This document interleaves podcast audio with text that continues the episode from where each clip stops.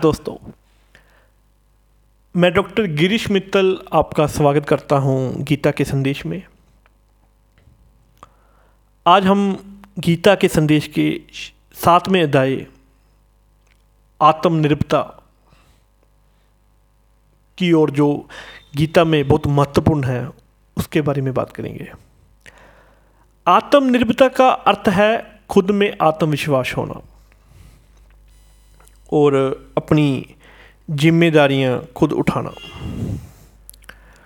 जहाँ एक ऐसी स्थिति है जब आप अपने आप पर निर्भर नहीं होते, बल्कि खुद से अपनी ज़रूरतों को पूरा करते हैं।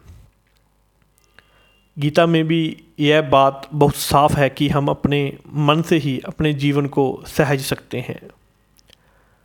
जब हम अपने आप पर निर्भर रहेंगे, तब हमारा जीवन स्वतंत्र बनेगा।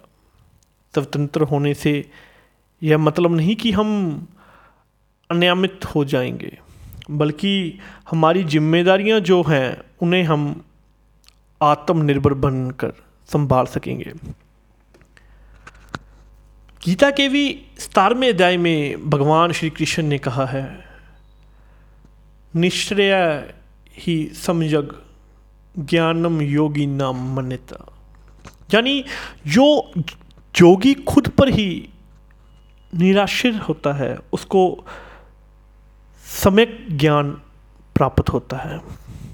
इसका अर्थ यह है, जो व्यक्ति अपने मन की शक्ति से अपने ज़रूरत को पूरा करता है, वो सचमुच समझक ज्ञान प्राप्त करता है। भगवान श्री कृष्ण के संदेश के अनुसार हमारे जीवन में कथनियाँ भी आती हैं। बहुत कठिनाइयाँ आती हैं।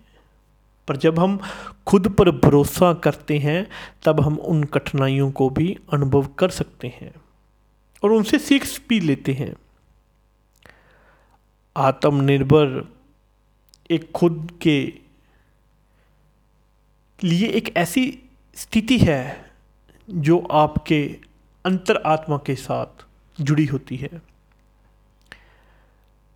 इसलिए गीता के इस अध्याय में भगवान श्री कृष्ण ये भी बताते हैं कि अपने मन को शांत रखने के लिए योगी को संन्यास से किया गया ध्यान करना चाहिए।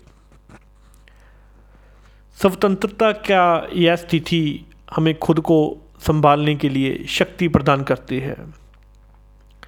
इससे हम अपने जीवन में बल, निष्ठा और प्रतिभा प्राप्त करते हैं।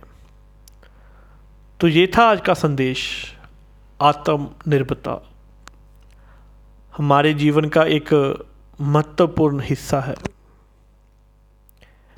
यह स्थिति हमारी ज़िंदगी में खुद को संभालने और अपने ऊंचाइयों को छू लेके जाने के लिए वास्तविक शक्ति प्रदान करती है। अगली बार फिर से हाजिर होंगे और कुछ नए संदेश के साथ। धन्यवाद।